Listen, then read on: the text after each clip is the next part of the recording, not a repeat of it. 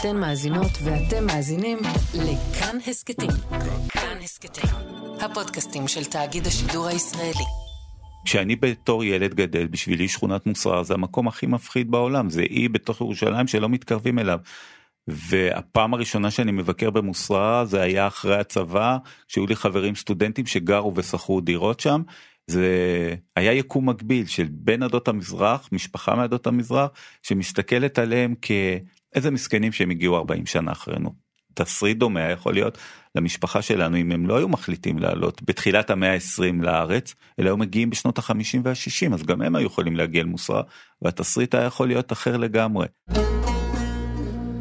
אלון שרביט הוא כתב מגזין בכאן 11. הוא היה רק בן שנתיים כשהפנתרים השחורים יצאו בפעם הראשונה לרחובות. אבל ההשלכות של ההפגנות ההן בשנת 1971 גדלו איתו, ליוו אותו כנער למשפחה ממוצא מרוקאי בשכונת טלביה בירושלים. הוא לא ממש ראה את מה שהפנתרים ראו, אבל הוא הבין את המצוקה ששלחה אותם לרחובות עם רעל בעיניים.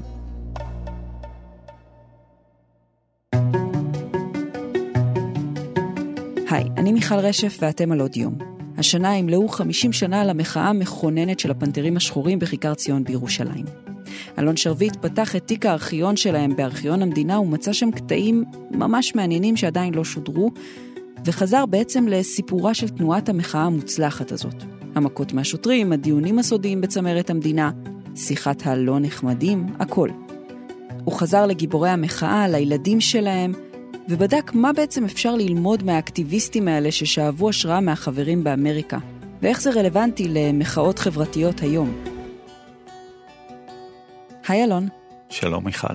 מה נקודת ההתחלה של הפנתרים השחורים? איפה האירוע המכונן שבעצם גורם להקמה של התנועה הזאת? האירוע המכונן בעצם מתרחש בתחילת 1971, אנחנו מדברים אפילו על החודש הראשון בשנת 1971. הם בעצם אה, רוצים לעשות הפגנה, הפגנה ראשונה שתסמל את הנושא שבעצם הם יעסקו בו בעתיד, זה נושא הקיפוח, נושא האפליה, נושא הפשע שמתגבר באותה שכונת מוסררה, והם אה, ניגשים למשטרה ומבקשים אישור לעשות הפגנה, ובעצם מסורבים. אני רוצה לתת לכם דוגמה של אפליה. כשניגשנו לבקש ניסיון להפגנה, למה לא נתנו לנו והעלו לנו את הסיבה הזאת שאנחנו עבריינים? לא נתנו להם את הסיבה, אמרו שפשוט כרגע אין להם אישור לעשות הפגנה, ואני חושב ש... האירוע המחולל הזה, שבו בעצם אין חופש ביטוי, זה המצת או הנפץ שהדליק אחר כך את אה, חבית חומר הנפץ, שהולכת ומתגלגלת ותופסת תאוצה בכל האירוע של הפנתרים. עכשיו, איזושהי מחאה שגדלה בשוליים, אבל לא מצליחה לסחוף את מי שנמצא במרכז. ואחת השאלות המעניינות שבעצם עלו בהתחלה זה למה זה קורה במוסררה. הרי אם אנחנו מדברים על קיפוח ומדברים על uh, אפליה, mm-hmm. היה טבעי שבעיירות הפיתוח זה יקרה. נכון, אז למה בעצם שם? כי אין הומוגניות, כשאתה גדל במגדל העמק או כשאתה גדל בירוחם, כל מי שסביבך דומה לך. אבל אם אתה גדל בשכונת מוסררה ואתה חוצה את הרחוב ממול, אתה מגלה מציאות אחרת. אתה מגלה חיים אחרים, ואז יש לך יכולת לעשות השוואה ולראות איפה אני נמצא, בתור נער, ואיפה נמצא נער מקביל לי בשכונת רחביה, בשכונת בית הכרם. אתה חי עם הפער כל אתה הזמן. אתה חי עם הפער, בדיוק. מי היו השחקנים המרכזיים בהתחלה? אני חושב שאפשר לסמן את סעדיה מרציאנו בתור הדמות המרכזית. איזה דרך נשארת? תחשבו לכם אתם, איזה דרך? אם בטוב לא הולך, מה נשאר? שאליו בעצם אה, מצטרפים אה, צ'רלי ביטון. אותי עצרו בשתיים, שלוש, ארבע לפנות בוקר, כל פעם מישהו אחר. כוכבי שמש, משותף כמעט לכולם שהם לא רק בני עדות המזרח אלא בני העדה המרוקאית. Mm-hmm. שחקנים מרכזיים שבעצם יוצאים להפגנות, שורפים צמיגים, הופכים מכוניות משטרה. זה אלימות אבל זה אלימות light זאת אומרת לא הייתה כוונה לפגוע לפצוע אבל כן להשתמש באלימות כוכבי שמש הוא יותר אידיאולוג הוא בן העדה העיראקית והוא מוציא עיתון שקורא לו הפנתרים ובעצם מביא לשם ידיעות שלא מגיעים לתקשורת הארצית. ובשנת 1972 הוא נקרא להישפט בבית משפט השלום על הוצאת העיתון למה כי אין לו תעודת בגרות. מסתבר שפעם היה חוק במדינה כשאנחנו חיים בעידן רשתות שבו כל ילד יכול לפרסם ידיעה בחשבון האינסטגרם שלו או כל אדם יכול לרשום בפייסבוק ידיעה שיכולה לצבור צופים בשנת 1972 אם אין לך תעודת בגרות אתה לא רשאי להוציא עיתון זה לא נתפס. אתה חייב להיות ממוסמך. כן. אתה צריך להיות בעל השכלה בשביל שיהיה לך יכולת להוציא עיתון. לפחות דרישות המינימום הם תעודת בגרות. ואותו כוכבי שמש הופך עם השנים להיות עורך דין. זאת אומרת הנושא הזה כנראה היה כל כך טבוע בעלבון הזה שאתה לא מספיק משכיל כדי לפתוח את הפה שהוא מבין כולם הצליח כן לקנות השכלה אחרים לא. היו שם שמאלנים עם מצפן היו שם אשכנזים איך זה הצליח לחיות uh, ביחד בכפיפה אחת כי גם הייתה איזושהי טענה אולי טענה כבר אתה יודע שהיא יותר uh, עכשווית שכאילו החבר'ה הסוציאליסטים יותר של מצפן וזה באו וכאילו רכבו על הגל הזה. איך הם הצליחו לחיות ביחד וגם עד כמה מרכזי היה התפקיד של אשכנזים שהם לא מזרחים אה, שמוחים על קיפוח, עד כמה הוא היה מרכזי בתוך התנועה הזאת? כשאני שאלתי בהתחלה את uh, החבר'ה ממצפן שראיינו, מה מה חיבר ביניכם? זאת אומרת, עם כל האידיאולוגיה והיופי, כאילו, איך נוצר הקליק הראשון? אז הוא אומר, נורא פשוט, אהבנו את ג'ימי הנדריקס. אני אומר לו, זאת אומרת, אה, מה, זה מספיק? הוא אומר, כן, פשוט אהבנו לשמוע מוזיקה. ותוך כדי זה ששמענו מוזיקה, הזמנו אותם פעם לאוניברסיטה, את צ'רלי ביטון וסעדיה מרציאנו, שיבואו למסיבת סטודנטים. ומה שמחבר צעירים באותה תקופה של שנות ה-70 זה איזושהי קרקע שממנה אפשר לצמוח. עכשיו, כשהם בעצם מתחברים יחד, אותם חבר'ה של מצפן, אותם סטודנטים, ואותם חבר'ה שנמצאים בשכונות, יש איזושהי כמיהה הדדית שכל אחד רוצה להרוויח מהעולם של האחר. החבר'ה במוסררה, בעצם אה, רוצים את האידיאולוגיה, רוצים את ההשכלה שהם לא קיבלו, רוצים את המיינסטרים שהם לא קיבלו, ופתאום הם מקבלים לא רק את המיינסטרים אלא את האליטה של המיינסטרים, זאת אומרת הם מצליחים לגעת, לנעוץ את הציפורניים בקצפת האשכנזית הסטודנטיאלית של אוניברסיטת הר הצופים. דן בן אמוץ, עמוס קינן. עמוס קינן, כל האנשים שנחשבו ראש הפירמידה האשכנזית האליטיסטית של שנות ה-70. הם הרוויחו את העולם הזה ומה הרוויחו הצד השני. הצד השני בעצם גדל איך איך אמר לי שמשון ויגודר אנחנו גדלנו בית הכרם לא ידענו שיש מציאות של אנשים רעבים לא ידענו שיש מציאות של חיים של יקום מקביל שקורה בשכונה לידינו שבו יש חבר'ה שבעצם נלחמים על הדברים הכי בסיסיים. מבחינת המכות שאני חטפתי מכות מבחינת הברוטליות של המשטרה זה היה הרבה יותר גרוע זאת אומרת להיות אשכנזי שתומך במאבק של מזרחיים, יהודים וזה, מאשר במאבק של פלסטינים. זה קסם להם, כי הנה פתאום כל הפגנות הסטודנטים שקורות בצרפת באותה שנה, בארצות הברית, יש לנו מודל ישראלי. יש לנו מודל ישראלי חברתי שקורה לנו מתחת לעיניים, ואם אנחנו רוצים להילחם על משהו חברתי, על משהו סוציאלי, הנה זה המשהו הסוציאלי שאנחנו רוצים להילחם עליו. החבר'ה האלה שחיים בשכונות שלא מקבלים את מה שמגיע להם שבעצם חושפים את ערוותה של המפלגה הכי סוציאליסטית של מפא"י. הם באים ואומרים המלך הוא עירום נורא היה קל להם להתחבר לסיפור האידיאולוגי הזה. אבל מצד שני זו מחאה עדתית לחלוטין זה לא גרם לחיכוכים פנימיים? זה שזו מחאה דתית אין מה לעשות כי בעצם עדות המזרח הם אלה שחיו במוסררה מה לעשות לא היו אשכנזים שם.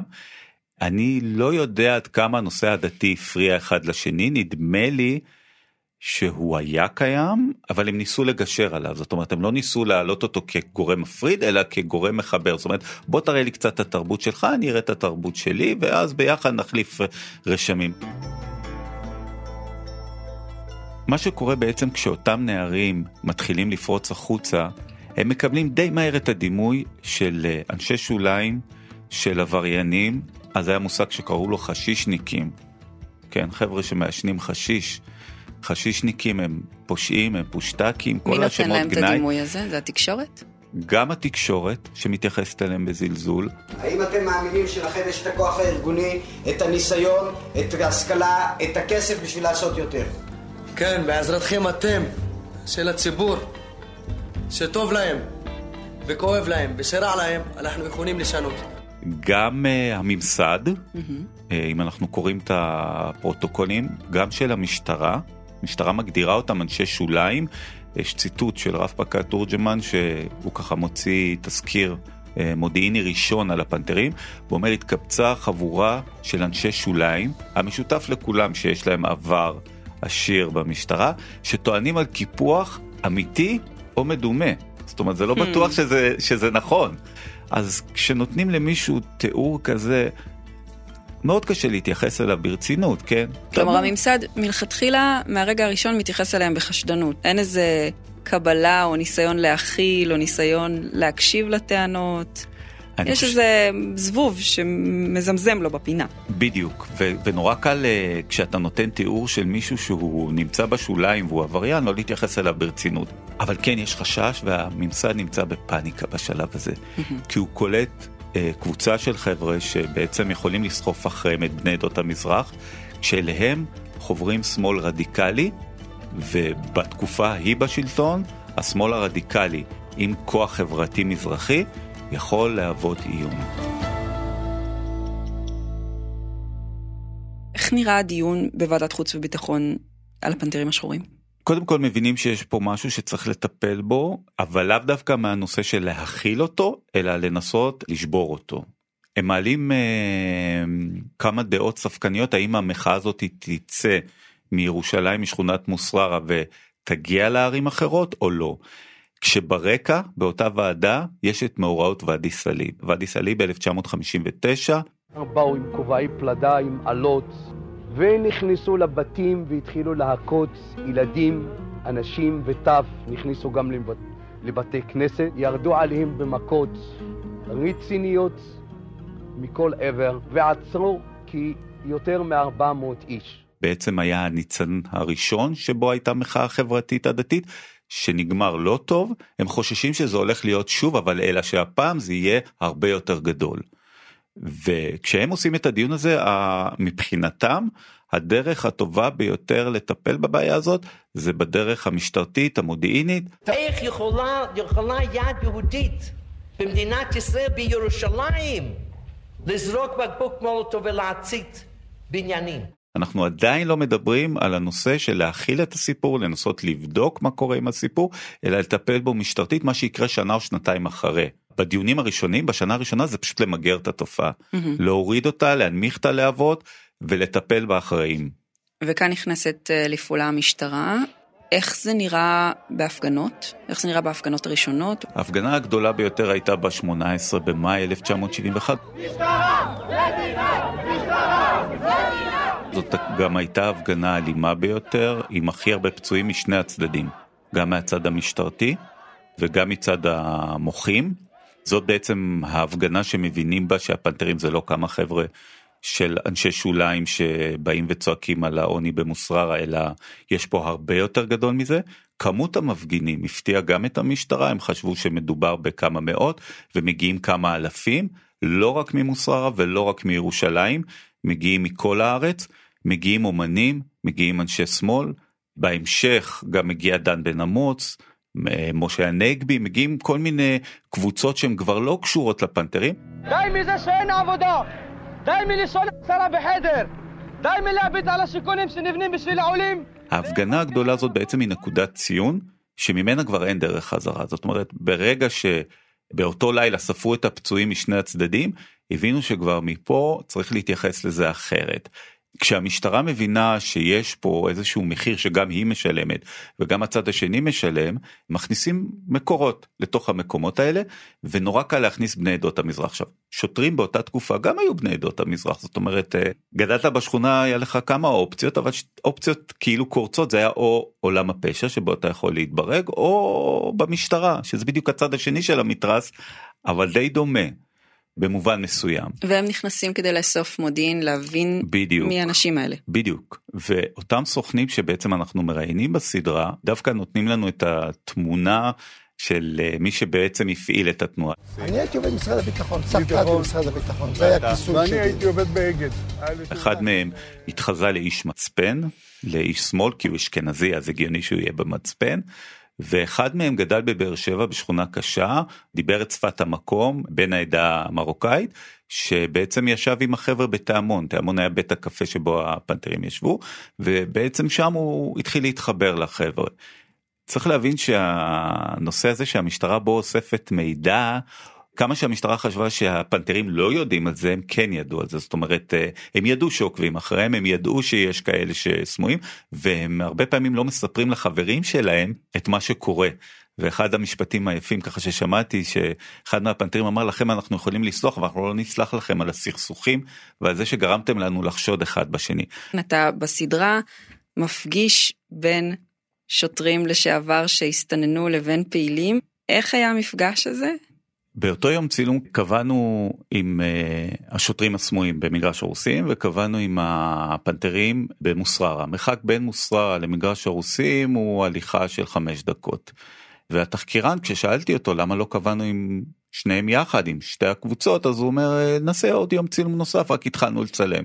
ואז תוך כדי שאני מראיין את השוטרים הסמויים עוברת לי המחשבה בראש רגע אנחנו בעוד שעה פוגשים את החבר'ה פנתרים ואני שואל אותם בצורה הכי ספונטנית בא לכם שנפגוש את uh, קוקו הם ידעו מי זה קוקו. נפגוש את uh, קוקו ושמעון הם אמרו כן למה לא. אמרתי טוב לתחקירן תתקשר אליהם ותשאל אותם אם להם אין בעיה כדי שלא יהיה קטע לא נעים ואז הוא שאל אותם הוא כן אין לנו בעיה. ואז אנחנו יורדים יחד ואני את יודעת בתור מי שככה לא רוצה לפספס את הרגע אתה אומר רגע רגע אל תקרא להם תן בוא שיהיה לנו את הרגע שיהיה לנו את המפגש. ואז אתה רואה אנשים בני 70 פלוס מתקרבים אחד לשני והדבר הראשון שהם עושים הם מתחילים לזהות. רוחם, כן, רוחם אני זוכר, כן, אבל למה הזדקנת רבאק? ואנשים מסתכל עליו ואומר לו קוקו היה לך פעם שיער יותר. והרגע הקטן הזה שבו אנשים בני 70 נזכרים בצעירות שלהם, פתאום אין קונפליקט ואין משטרה ואין סמויים ואין קיפוח ואין פשע, יש פשוט אנשים בני 70 שחוזרים לי, אה, לצעירות שלהם, זה היה רגע כל כך יפה שהזכיר לי אה, סצנות כמו מאיטליה הקטנה של סקורסזה, של הפושעים הגדולים שבאים 50 שנה אחרי ובעצם פוגשים את אותם אנשים שהם התחככו איתם. כאילו ו... הם, הם לחמו ביחד באיזשהו מקום. יש להם, המחנה המשותף הוא כל כך גדול ביחס לקונפליקט שהיה ביניהם. שבשנייה אחת הסחבקיה שם כל כך התחברה שאני הרגשתי רק לשבת בצד ולא להפריע, לתת להם לדבר אחד עם השני. מחיה את זה, אבל עברו שנים. נכון. כשנשלחת לפה, איך תפסת את הנושא אוקיי, הזה אז? בוא, בוא אני אפתיע, בוא, בוא אני אפתיע אותך כל כך. הרגע הקסום הזה בעצם בו אתה מבין שבסופו של דבר מדובר בחבר'ה צעירים שבסך הכל מחו על מה שהם חשבו שנכון להם, אותם שוטרים הזדהו כל כך עם המאבק הזה, אבל הם לא יכלו להגיד אותו. הם לא יכלו לדבר אותו, אז הם הרגישו אותו, והיום היה להם הזדמנות כאילו לבוא ולהגיד חבר'ה ידענו שאתם לא פושעים, הזדהינו, ידענו בדיוק שאתם כאלה, ואם אז היה לנו ספק, היום אנחנו יודעים שזה באמת היה נכון, שבאמת אתם לא פושעים. וה... הרגע הזה שבו בעצם דברים מתחברים זה איזשהו רגע של קתרזיס שאתה בתור יוצר אומר וואו כאילו הלכתי על כיוון נכון בסדרה כי כן. נורא קל להשתמש בפנתרים באייטם הכי הכי מוכר והכי ידוע שלהם אבל זה מה שהחומרים הכי סוחפים אותך אליהם ופתאום שיש לך סיפור צדדי קטן שקורה בשוליים של הסיפור של הפנתרים אתה מרגיש שבו יש הרבה יותר משמעות היום מאשר הסיפור המרכזי שבו כולם אה, נגעו וסיפרו עד היום. אחד כמו גולדה היא הייתה כמו סגן אלוהים, אנחנו רעדנו ממנה בפחד. כל מה שהיא אמרה, חשבנו שזה האמת לאמיתה.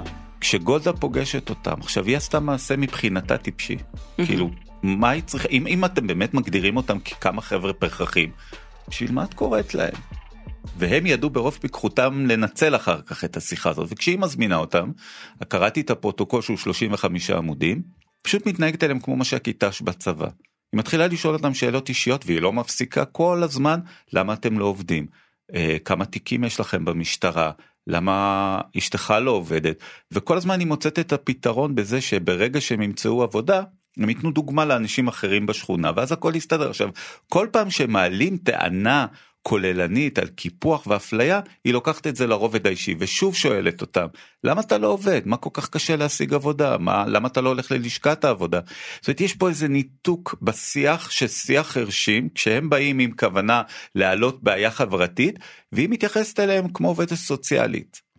וזה מדגיש את הפער של כמה הממסד לא הבין את התופעה של הפנתרים בתחילתה. הם אינם בחורים נחמדים. היא גם אמרה שהם גמרו לה את הסיגריות זה לא נכנס לפנתיאון אבל זה מדליק היא שאלה אותם אם הם מעשנים והם פשוט כיסחו לה את הקופסה. עוד, עוד טעות בדרך. בדיוק. אני חושב שאם יש משהו עדתי שבו אנחנו רוצים לשים את האצבע ולראות את החיבור שבין שמאלנים לבין עדות המזרח ותנועת הפנתרים, הוא קורה כשצ'רלי ביטון נכנס לכנסת. הוא נכנס דרך מפלגת רק"ח, שהיא שמאל רדיקלי, וביום ההשבעה קורים שני דברים. אחד זה שאבא שלו בא ומברך אותו, ואומר לו כל הכבוד צ'רלי, אני באמת מעריך את זה שהגעת לכנסת, אבל אני לא אבחר בך. והדבר השני שקורה זה שבגין מגיע לאחר ההשבעה ואומר אה, לצ'רלי ביטון כל הכבוד אה, שנכנסת לכנסת, אבל למה עם ערבים? אז הוא אומר לו, איפה היית עד עכשיו? פעם דיברת איתי? ניסיתם להסתכל? מישהו מכם הסתכל עלינו? מישהו דיבר אלינו? זה בעצם אה, מראה את החיבור המיוחד הזה בין השמאל הרדיקלי האשכנזי לבין הפנתרים.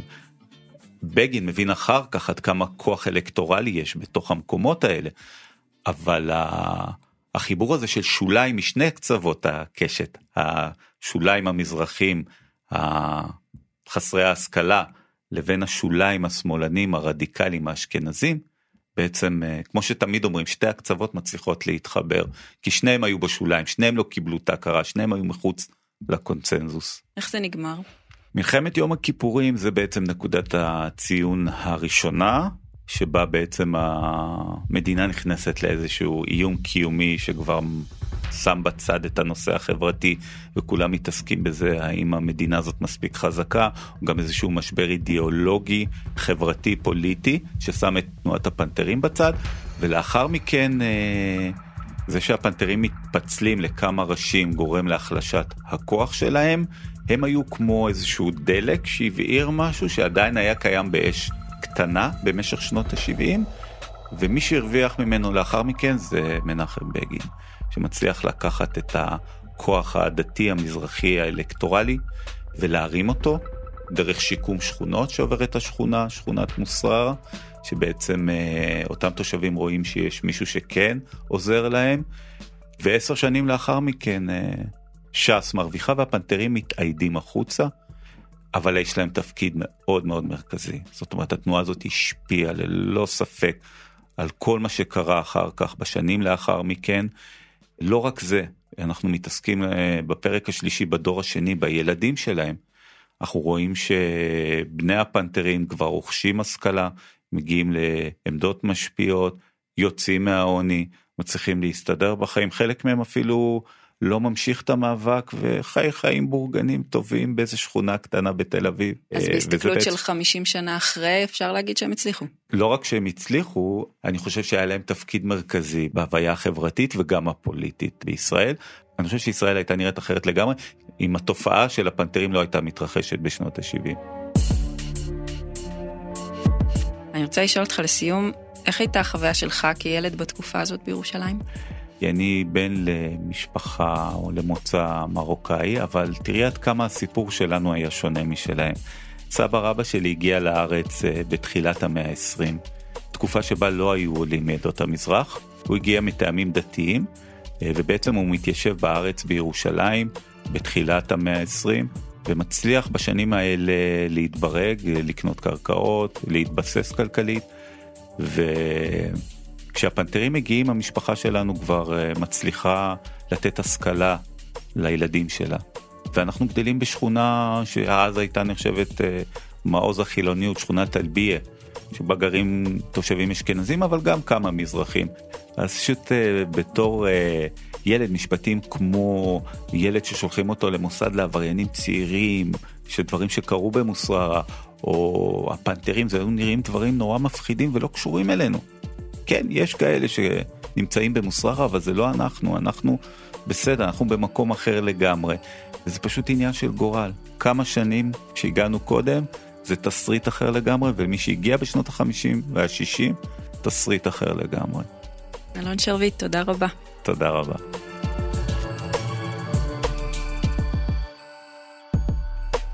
האזנתם לפרק של עוד יום. ערכה אותו נועה אקסינר, עיצוב פסקול רחל רפאלי. הטכנאי היה רוני נאור. את הסדרה של אלון שרביט על הפנתרים השחורים תוכלו לראות החל מהשבוע הבא בחדשות הערב בכאן 11. אם אהבתם את הפרק או יש לכם הערות על מה שאמרנו, אתם מוזמנים ומוזמנות לכתוב בקבוצות הפודקאסטים שלנו כאן הסכתים. תוכלו לכתוב גם בדף של כאן חדשות בפייסבוק או בחשבון שלי מיכל רשף בפייסבוק או בטוויטר. מותר וגם רצוי לשתף את הפרק. הסכתים נוספים מבית כאן חדשות תוכלו למצוא באפליקציית הפודקאסטים האהובה עליכם, באתר שלנו וגם בספוטיפיי. ויש לנו גם יישומון רכב חדש. נסו גם שם. אני מיכל רשף, נשתמע.